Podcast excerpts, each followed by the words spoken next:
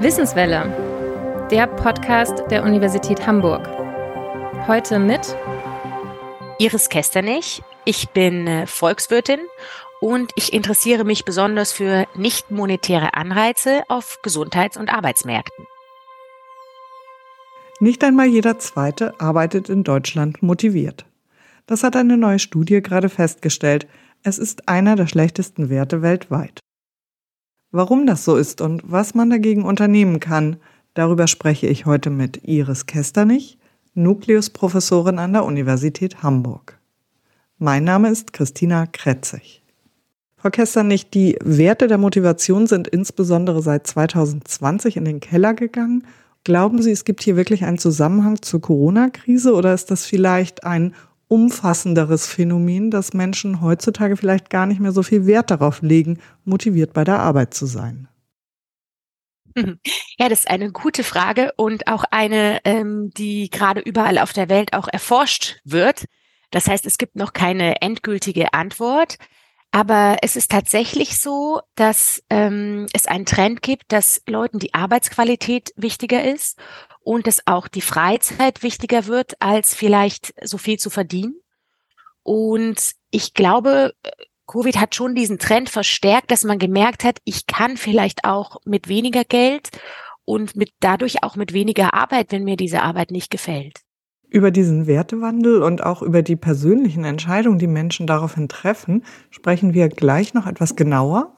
Jetzt kommen wir erstmal zur Schnellfragerunde, einem Element in der Wissenswelle, da geht es um schnelle Fragen und schnelle Antworten. Okay. Frau Kesternich, Sie erforschen, was Menschen zur Arbeit motiviert. Was motiviert Sie selbst? Ähm, also ich liebe meine Forschung wirklich und ich, äh, wenn ich sowas machen kann, ein spannendes äh, Thema mir anschauen oder auch mit meinen Doktoranden zu sprechen, das sind ganz tolle, motivierte junge Leute, das motiviert mich dann auch wieder. Sie erforschen ja auch den Zusammenhang zwischen Sinnhaftigkeit und Geld bei der Arbeitsmotivation. Ähm, Sie selbst haben jetzt gesagt, bei Ihnen ist der Sinn sehr hoch. Heißt das im Gegenzug, Sie würden auch auf Geld verzichten, um diesen Job machen zu können? Ja, das ist lustig. Ich habe schon oft meine eigenen äh, Fragebögen ausgefüllt und habe da immer ungefähr angegeben, dass ich auf ungefähr 200 Euro verzichten würde für einen sinnhaften Job. Äh, das ist also das, was ich selber angeben würde. Sie haben zuletzt in Belgien gelebt und gearbeitet. Sie kommen von der Katholischen Universität in Löwen. Welche Mentalität ist Ihnen lieber, die norddeutsch-protestantische oder die belgisch-katholische? Also ich muss einmal sagen, dass ich meine Kollegen in Belgien total großartig fand. Die waren also sowas von äh, gut, aber bescheiden. Das fand ich toll. Ich weiß nicht, ob das katholisch oder protestantisch ist. Ich äh, habe auch hier sehr nette Kollegen, aber hier muss ich alles erst noch kennenlernen. Ich kann es also Ihnen noch nicht sagen. Ich kann Ihnen nur sagen, dass ich wirklich sehr glücklich war äh, an der Kaulöwen auch. Und lieber belgische Waffeln oder Hamburger Franzbrötchen? Oh, finde ich beides nicht so gut. Also alles, was so mit Zucker überzogen ist, ist nicht so meins. Dann müsste ich also fragen, in Belgien isst man noch diese Mulfried? Ja, Hamburg, ja. Was haben wir hier? Bratwurst und Pommes. Oh, dann nehme ich Mulfried, befürchte ich. ja, da wäre ich bei Ihnen. Letzte Frage. Lieber die studentisch geprägte Kleinstadt oder Hamburg das Tor zur Welt? Und jetzt sagen Sie nichts Falsches. Jetzt sage ich bestimmt nichts Falsches, denn also das war einer der Gründe, warum ich wirklich auch gerne hier hinkommen wollte. Ich äh, komme aus der Großstadt, aus Köln und habe auch eigentlich immer außer in Löwen in Großstädten gewohnt. Und naja, Hamburg ist einfach wunderschön. Das heißt, das ist natürlich ein ganz großer Faktor, der mich hier hingebracht hat. Kommen wir zu Ihrer Forschung. Ähm, ich habe es eben schon, oder Sie haben es eben auch schon kurz erklärt. Es geht unter anderem um die Frage, was motiviert Menschen mehr? Ist es die Sinnhaftigkeit der Arbeit oder das Geld? Zu welchen Ergebnissen sind Sie denn da bisher gekommen? Also beides ist den Menschen wichtig. Wichtiger ist den meisten Menschen äh, ein gerecht bezahlt zu werden, gut bezahlt zu werden und einen sicheren Job zu haben. Also das ist das, was ganz ehrlich den meisten Menschen doch am wichtigsten ist.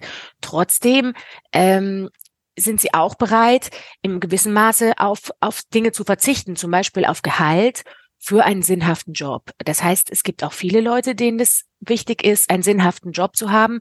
Und wir sehen das auch. Also die Leute, die als ähm, Kindergärtnerin arbeiten, die in Pflegeheim arbeiten, das sind wirklich Leute, die machen einen Job, der für uns alle sehr wichtig ist, der aber jetzt nicht riesig gut bezahlt wird. Da sind Sie, finde ich, mittendrin in dem, was man auch kritisch betrachten kann. Denn diese Jobs sind oft sehr anstrengend, sie sind aber gesellschaftlich absolut notwendig. Ist es vielleicht nicht auch so, dass man dann die Bereitschaft der Menschen für etwas Sinnhaftes zu arbeiten ausnutzt?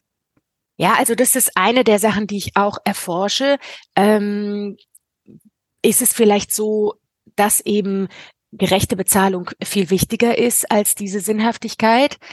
Ähm, ja, es ist dann natürlich auf dem Arbeitsmarkt so ein äh, einerseits ein Gesetz von äh, Angebot und Nachfrage und wie viel Ausbildung braucht man für etwas, das bestimmt halt viel mehr äh, wie jemand bezahlt wird, als ob das jetzt wichtig ist für die Gesellschaft. Und man kann sich da schon Gedanken drüber machen, äh, dass es eben Jobs gibt, die, die sehr große, wir würden das als Ökonomen positive Externalitäten haben, also die wirklich äh, für andere Menschen sehr viel Nutzen ähm, hervorbringen, ob diese Jobs nicht besser bezahlt werden sollten.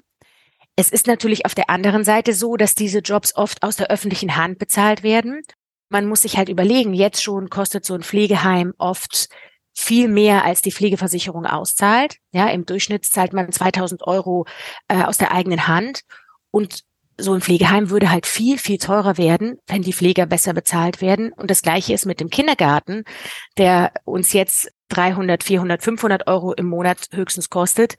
Und das würde sich halt sehr ändern. Und da gibt's halt immer diese zwei Seiten. Ja, einerseits möchte man die Leute gut bezahlen, andererseits möchte man selber äh, oder kann oder möchte nicht so viel dafür bezahlen, gepflegt zu werden, im Krankenhaus zu sein oder seine Kinder äh, in guter Obhut zu wissen. Und das sind eben, ja, das wird also immer diese diese diese zwei Seiten geben, äh, die bestimmen, wie viel die Leute bezahlt werden. So wie Sie das gerade beschrieben haben, merke ich, dass gar nicht ganz klar ist, erforschen Sie das gesamtgesellschaftlich oder für den Einzelnen? Also geht es darum, rauszufinden, wie das in der Gesellschaft ist und sein sollte und sein könnte oder was den Einzelnen jetzt wirklich motiviert, also, einen bestimmten Job anzunehmen? Genau, hauptsächlich beschäftige mich wirklich darin, was den Einzelnen motiviert. Ähm, als Ökonom macht man sich natürlich auch immer Gedanken um das Gesamtgesellschaftliche. Es ist aber so, dass wir die, also ich würde sagen, diese Entscheidungen, ähm, wie gut sollte jetzt ein, ein Kindergärtner bezahlt werden, das muss wirklich ein Politiker entscheiden, das müssen die Wähler entscheiden. Äh, aber ich glaube, so Forschung, wie ich sie mache, kann eben dabei helfen, diese Entscheidungen zu, zu motivieren also nochmal darauf zurückzukommen, meistens schaue ich mir wirklich an, die Leute, die ihren Job da machen, was ist denen wichtig, äh, wenn sie da jeden Tag zur Arbeit gehen oder auch nicht zur Arbeit gehen, denn äh, auch Langzeitarbeitslose gehören zu meinen Studienteilnehmern. Die bekommen dann ja oft Jobs angeboten, die sehr schlecht bezahlt sind. Das heißt, es gibt gar nicht so viel mehr Geld, wenn sie arbeiten, als wenn sie nicht arbeiten. Wie wirkt sich das auf die Sinnhaftigkeit aus? Wird die dann besonders wichtig? Was wir äh, in vergangenen Studien uns angeschaut haben und auch jetzt in einer aktuellen Studie uns ansehen, ist, wenn ich jemand einen Job anbiete und dem sage, hier dieser Job, der ist wirklich super wichtig für die Gesellschaft, dann gibt es zwei Sachen, die passieren können. Zum einen sagt derjenige vielleicht, das ist toll, ich kann was Wichtiges machen, ich bin bereit, dafür auf ein bisschen Lohn zu verzichten. Es kann aber auch etwas anderes passieren. Derjenige sagt, warte mal, ich mache jetzt hier was sehr Wichtiges, dann möchte ich aber dafür auch entsprechend bezahlt werden. Und das haben wir eben bei den Langzeitarbeitslosen gefunden. Bei denen war dieser zweite Faktor viel wichtiger. Also die haben gesagt, wenn ich jetzt auch mal was machen kann, was wirklich wichtig ist, dann möchte ich dafür entsprechend bezahlt werden. Und die wollten dann eher höher bezahlt werden als niedriger in einem Job, der eben äh, Bedeutung kreiert. Was bedeutet das für Arbeitgeber? Also normalerweise nach allem, was Sie jetzt erzählt haben, würde ich denken, wer motivierte Mitarbeiter gewinnen will, der müsste die Bedeutung des Jobs, der zu vergeben ist, dann besonders herausstellen. Aber jetzt stellt sich heraus, das ist vielleicht nicht besonders clever, weil die Leute dann mehr Geld haben wollen, richtig? Das stimmt. Und äh, das ist eben auch etwas, was wir uns jetzt näher anschauen wollen. Das meiste, was wir wissen über Motivation und Bezahlung, das wissen wir eben von sehr, sehr gut bezahlten Leuten, von Wissenschaftlern, von Leuten, die inter, in internationalen Organisationen arbeiten und so weiter. Und diese Leute sind äh, tatsächlich bereit, für einen Teil ihres Lohns zu verzichten für einen solchen sinnhaften Job. Aber das sind eben Leute, die schon ohnehin sehr viel verdienen. Und was ich eben wichtig finde, sich auch mal Leute anzuschauen, die eben nicht so viel verdienen. Und ähm, für die könnte es sein, dass wir eben uns über beides Gedanken machen müssen, also um die vernünftig zu bezahlen und denen einen sinnhaften Job anzubieten. Da können wir halt nicht sagen, ich bezahle dich ganz schlecht und gebe dir einen sinnhaften Job oder andersrum, ich bezahle dich ein bisschen besser, aber der Job ist trotzdem noch von ganz niedriger Qualität, weil, was wir gerade sehen, das Arbeitsangebot ist eben ziemlich niedrig und besonders bei solchen Jobs, die eben schlecht bezahlt sind und niedrige Arbeitsqualität haben.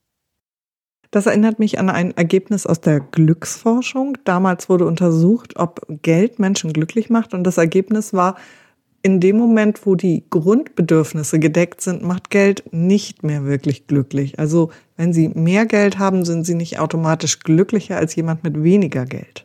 Mhm. Ich nehme mal an, im Umkehrschluss ist es vielleicht genauso, wenn ich wirklich wenig Geld habe, dann wächst die Bedeutung des Geldes, damit ich überhaupt erstmal Miete, Essen, ähm, Heizen bezahlen kann. Ja. Ähm, wenn ich da wirklich drüber nachdenken muss, dann wird die Sinnhaftigkeit eines Jobs möglicherweise eher zu so einer Art Luxusgut, richtig? Ja, also so in diesem Art Pyramidenmodell äh, kann man auch darüber nachdenken.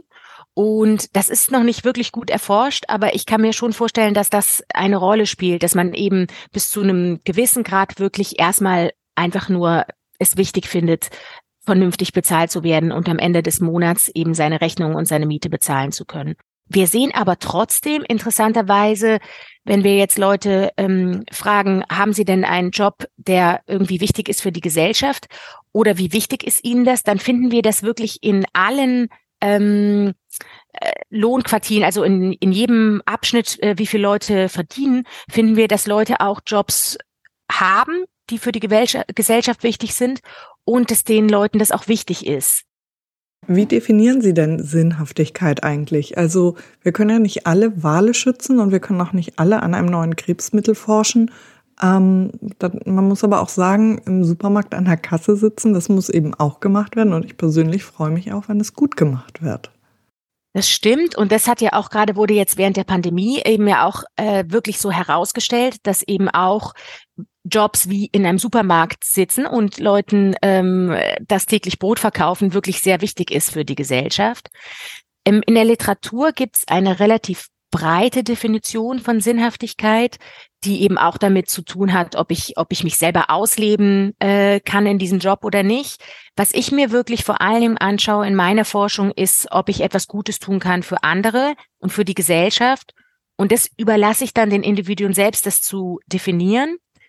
Was wir allerdings finden, ist, dass besonders oft Menschen, die im Gesundheitssektor arbeiten, die im Erziehungssektor arbeiten und Menschen, die für äh, die öffentliche Hand arbeiten. Das sind so die drei Sektoren, wo Leute sich selbst so einschätzen, dass sie einen sinnhaften Job haben. Okay, also Ihre Forschungsobjekte, wenn man das so sagen kann, sind die einzelnen Menschen, deren Empfinden und Bedürfnis nach Sinnhaftigkeit. Jetzt frage ich mich, auf wen zielt Ihre Forschung? Geht es darum, dass Politiker gerechtere Gesetze machen können oder Arbeitgeber ähm, bessere Annoncen schreiben können. Ähm, wem soll Ihre Forschung zugutekommen? Ich glaube, diese Forschung kann für verschiedene ähm, Leute interessant sein. Unter anderem ist diese Forschung oft verbunden eben mit dem IAB, dem Forschungsinstitut der Deutschen Arbeitsagentur. Und die interessiert sich natürlich besonders dafür, was Leute motiviert zu arbeiten. Und da haben wir auch immer wieder solche kleinen ähm, Policy Briefs geschrieben, also wo wir in einfacher Sprache für die Allgemeinheit eben aufschreiben, was unsere Forschungsergebnisse sind. Das ist also eine Institution, wo ich ganz sicher weiß, dass die daran interessiert ist an solchen Forschungsergebnissen. Und ich könnte mir aber auch vorstellen, dass es eben auch jetzt immer interessanter wird, weil wir kommen nicht drum rum, das Arbeitsangebot ist ebenso niedrig und jetzt langsam sieht die Politik, dass sie seit, seit Jahren drüber weggeschaut hat, Was auch ähm, insbesondere ist, ist das Arbeitsangebot von Frauen eben ähm, niedrig. Und ich glaube, dass da könnte man wirklich, wir wissen, die Gesellschaft altert. Da haben wir also nichts äh, zu erwarten, außer vielleicht das Rentenalter noch mehr nach oben zu setzen.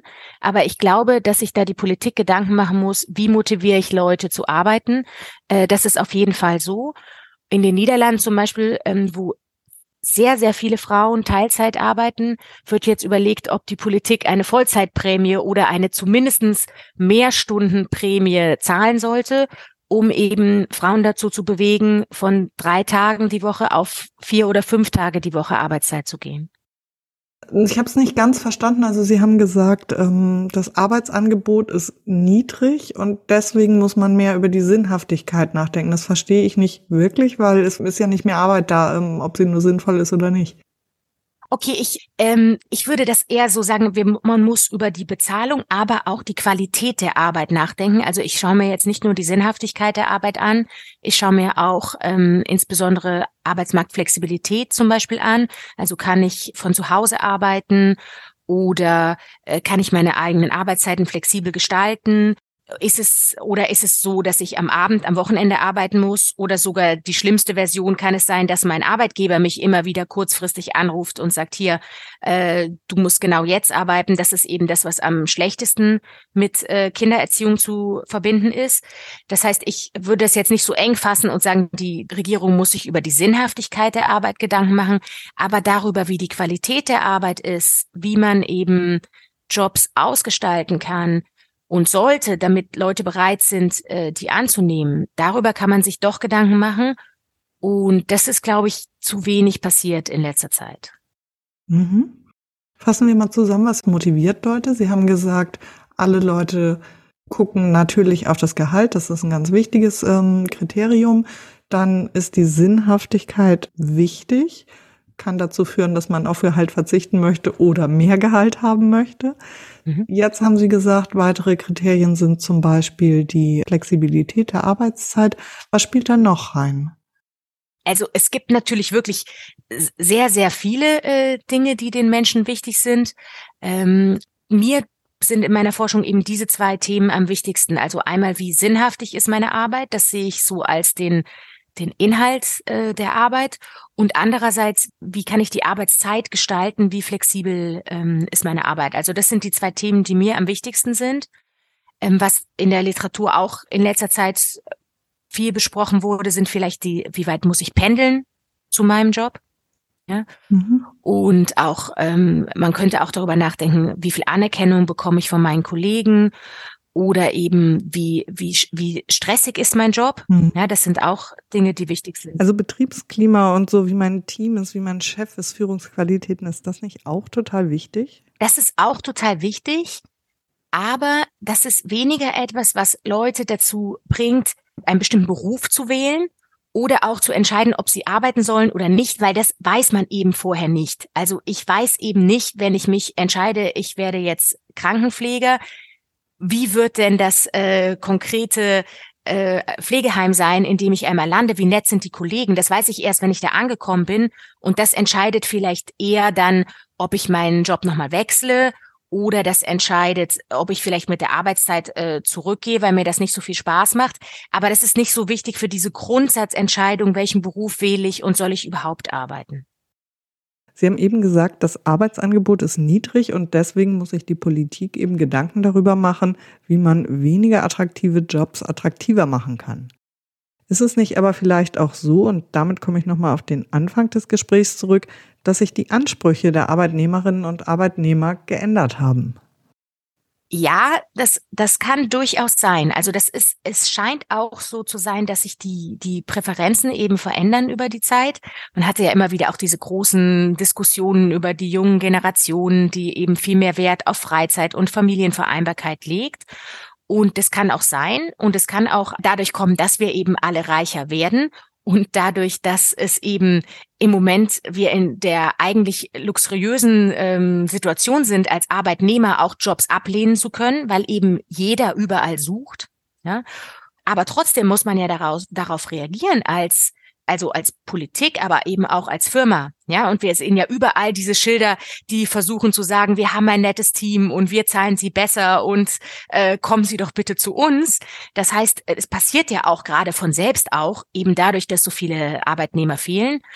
Ähm, aber wie genau sich die Präferenzen ändern und wohin, dafür brauchen wir auch wirklich viel mehr Forschung.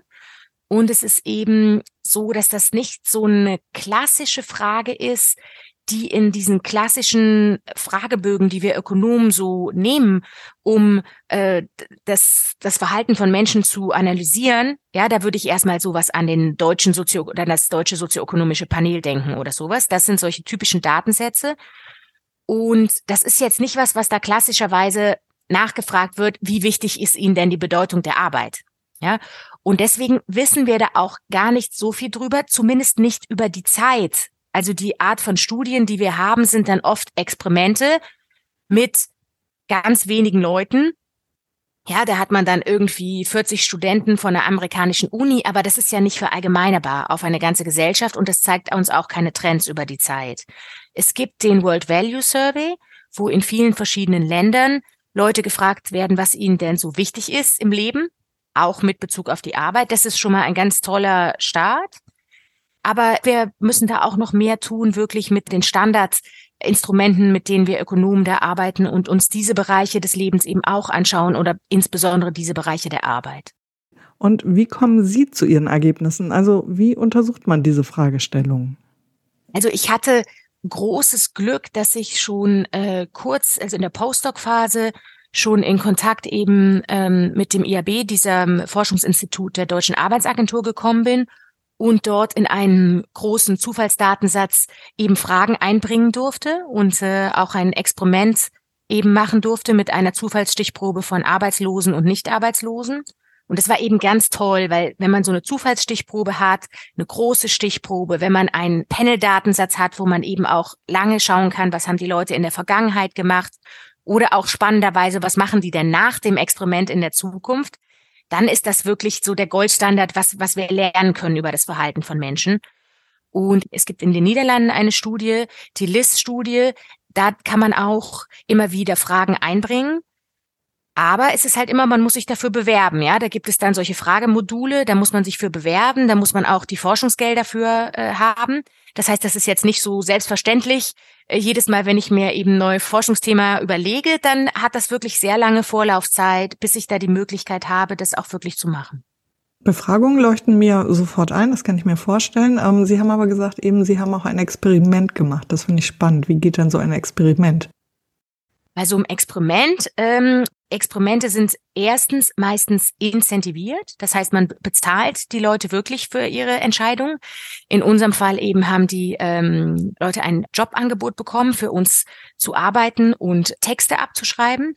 Und die Variationen im Experiment war eben, ob das jetzt sinnhafte Arbeit war oder nicht.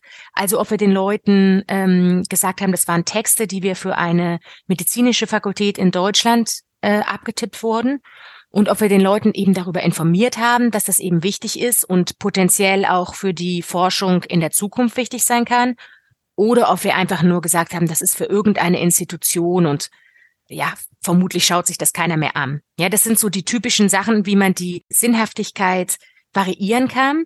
Das ist allerdings nicht ganz so einfach, weil wir Ökonomen, wir dürfen die Experimentalteilnehmer nicht anlügen. Die Psychologen, die dürfen das, wir dürfen das nicht. Und da muss man halt wirklich sehr gut darüber nachdenken, ähm, wie man ja, wie man so eine Experimentalvariation zum Beispiel in der Bedeutung der Arbeit äh, machen kann und beide Aussagen müssen eben dann wahr sein. Also alles, was man den Experimentalteilnehmern sagt, muss eben wahr sein. Also ich lerne ja an meinem Job wirklich die unglaublichsten Sachen. Ich finde das jetzt wirklich sehr lustig zu sagen, Psychologen dürfen lügen, Ökonomen dürfen das nicht.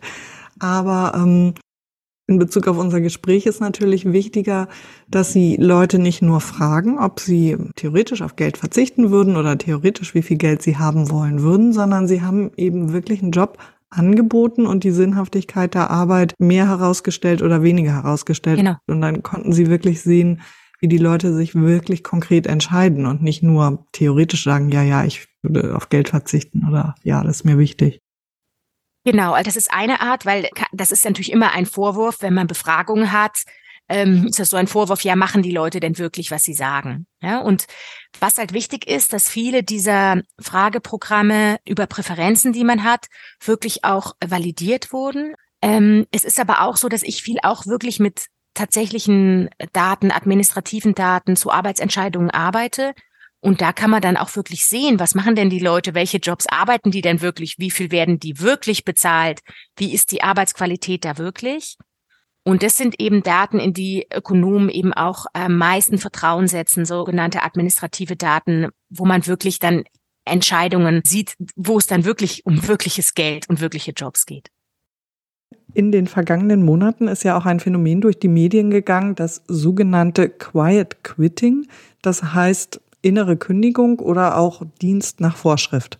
Das heißt, die Leute wechseln gar nicht unbedingt den Job, wenn ihnen die Arbeit nicht gefällt, sondern ähm, sie ziehen sich sozusagen innerlich zurück und machen dann eben nur noch das Nötigste. Das wurde jetzt als neues Phänomen beschrieben. Ich habe aber eigentlich gedacht, das gab es doch schon immer, oder? Wie sehen Sie das? Also ich würde auch sagen, dass das kein neues Phänomen ist. Lustigerweise hat mich auch im Privaten jemand kürzlich darauf angesprochen und gesagt, okay, das ist, was sie jetzt in Zukunft tun wird, weil sie findet ihren Job einfach zu stressig und zu unangenehm. Und ich glaube auch, dass es das schon immer gegeben hat, dass es halt jetzt ein, ein, ein Wort dafür gibt und dass wir das auch erforschen können. Das ist vermutlich das Neue. Das hat natürlich viel damit zu tun, mit wie wohl sich Leute auf der Arbeit fühlen, ob sie dann so etwas machen würden, ja, genau. Und das trifft doch eigentlich auch das Zentrum Ihres Forschungsinteresses, nämlich warum machen Leute sowas und wie kann man das vielleicht auch verhindern, dass es dahin kommt? Man kann auf jeden Fall sagen, dass viel erforscht wird, wie die Bedeutung der Arbeit, aber auch wie äh, flexible Arbeitszeiten zusammenhängen mit Produktivität. Und da sieht man bis jetzt eben bei der Bedeutung der Arbeit, dass das eindeutig einen positiven Einfluss hat auf Produktivität.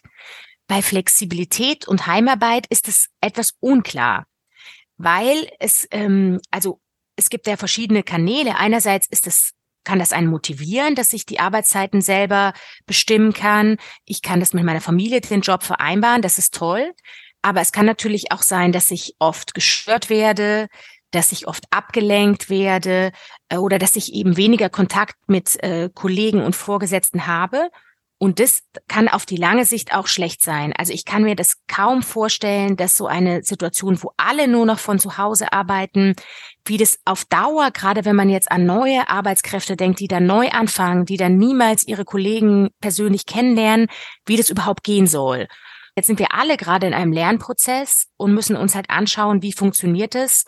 Und auch gerade wenn man sich jetzt äh, Innovationen überlegt, ja, zum Beispiel so eine Uni, Warum kommen wir alle zusammen hier an einer Uni. Na, deswegen, weil wir miteinander reden, weil wir Forschungsergebnisse austauschen, ja, weil wir voneinander lernen wollen und weil wir immer wieder haben mich meine Kollegen auf tolle Ideen gebracht oder wir haben angefangen, aus verschiedenen Disziplinen zusammen zu arbeiten und haben wirklich tolle Projekte zusammen gemacht.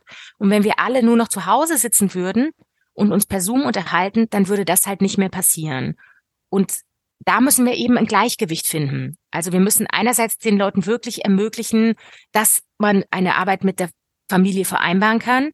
Aber wir müssen uns auch weiterhin austauschen und auch mal einfach in der Kaffeeküche treffen, weil in so einem Zoom-Gespräch bespricht man in meiner Erfahrung nur wirklich das festgelegte Thema und jeder ist froh, wenn es vorbei ist. Man hat einen bestimmten Zeitslot die tollen Ideen, die kommen ein, wenn man in der Kaffeeküche steht, wenn man kurz mal beim Kollegen ins Büro geht und eine Frage stellt, ja.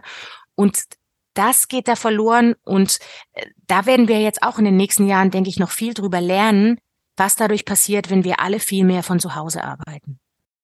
Das geht ja weit über die Betrachtung von Einzelfaktoren wie beispielsweise gerechter Bezahlung hinaus. Ähm, dann geht es im Grunde komplett um die Frage, wie wir morgen arbeiten und wie die Digitalisierung Arbeitsprozesse und Menschen in diesen Arbeitsprozessen verändert. Ja, aber das ist auch eine Frage, die ich eben in, in meiner Forschung stelle und die viele Ökonomen sich auch zurzeit äh, stellen. Und ähm, ja, wo auch viel drüber diskutiert wird und wo das auch überhaupt nicht so klar ist. Und was eben auch wirklich schwierig ist, weil wie messen Sie die Produktivität von jemand, der zu Hause sitzt versus jemand, der nicht zu Hause sitzt? Das ist ja auch nicht zufällig, ob jemand zu Hause sitzt oder nicht. Ja, der sitzt ja vielleicht gerade deswegen zu Hause, weil er auch die Kinder betreuen möchte. Und das ist wirklich schwierig. Das sind schwierige Fragen und da haben wir auch noch keine eindeutigen Antworten drauf. Wie sind Sie eigentlich zu diesem Thema gekommen? Sie haben vorhin gesagt, das ist ja nichts, was standardmäßig erfasst wird, der Wert von Arbeit. Sie versuchen das jetzt. Ähm, warum interessiert Sie dieses Thema so? Also einerseits, weil mir das selber so wichtig ist. Ja, also meine Arbeit ist mir sehr, sehr wichtig und sie macht mir auch großen Spaß, jedenfalls zu großen Teilen. Äh, und der Forschungsteil ist mir eben am wichtigsten und deswegen mache ich das Ganze auch. Und deswegen denke ich oft eben auch darüber nach. Ich habe ähm, über die Bedeutung der Arbeit deswegen auch schon am Ende meiner Promotion angefangen, darüber nachzudenken. Und dann eben, seit ich Kinder habe, merke ich auch immer mehr, wie wichtig flexible Arbeitszeiten sind, wie schwierig das ist, so zwei Vollzeitjobs äh, mit zwei Kindern zu vereinbaren. Und eben diese, diese privaten Überlegungen, die beeinflussen auch immer wieder meine Forschung, weil das ist eben das, was mich interessiert. Ich möchte dem auf den Grund gehen, wie kann das gehen und wie kann das auch äh, für andere äh, Familien und für andere, besonders auch für andere Frauen funktionieren. Sie haben ja auch eine Nukleusprofessur an der Universität Hamburg angetreten. Den Begriff muss man vielleicht einmal erklären. Nukleus heißt Latein Kern. Sie sollen also den Kern einer Forschungsgruppe oder eines Themas bilden. Sie sollen andere Forschende anziehen und etwas aufbauen, was vielleicht eines Tages auch in Richtung eines neuen Exzellenzclusters gehen könnte. Was bedeutet das für Sie, dass Sie diese Nukleusprofessur angetreten haben? Ja, es ist natürlich eine große Ehre und Verantwortung. Und ähm, also einerseits äh, bedeutet das, dass ich natürlich hier mit den Kollegen am äh, Hamburg Center for Health Economics auch eng zusammenarbeite und wir eben sehen, Gesundheitsökonomik ist eben hier an der Uni äh, Hamburg auch sehr wichtig. Und eben viele Jobs im Gesundheitssektor sind ja auch mit diesen Fragen wirklich sehr eng verbunden. Ja, und das sind alle diese, diese Themen, die wir jetzt angesprochen haben. Sieht man die, dass sie im Gesundheitssektor eben besonders brennend sind. Ja, das niedrige Arbeitsangebot, die Löhne, äh, die Bedeutung der Arbeit. Äh, wie, wie machen wir das mit einer eine Krankenschwester und äh, sich morgen überlegen, ich komme morgen doch nicht, ist ja wirklich doch sehr schwierig. Ja, also flexible Arbeitszeiten sind da auch schwierig. Das kann man schlecht per Zoom machen.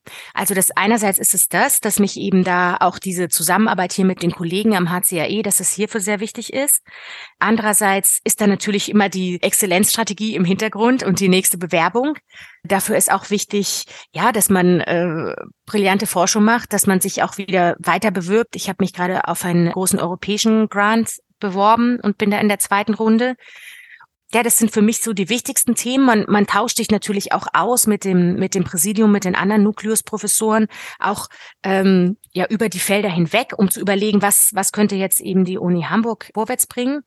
Was vielleicht ein wichtiger Faktor war, dann eben auch mich zu wählen, sind eben auch internationale Erfahrungen, dass ich also mit einbringen kann. Ja, wie haben Sie das an der KU Löwen gemacht?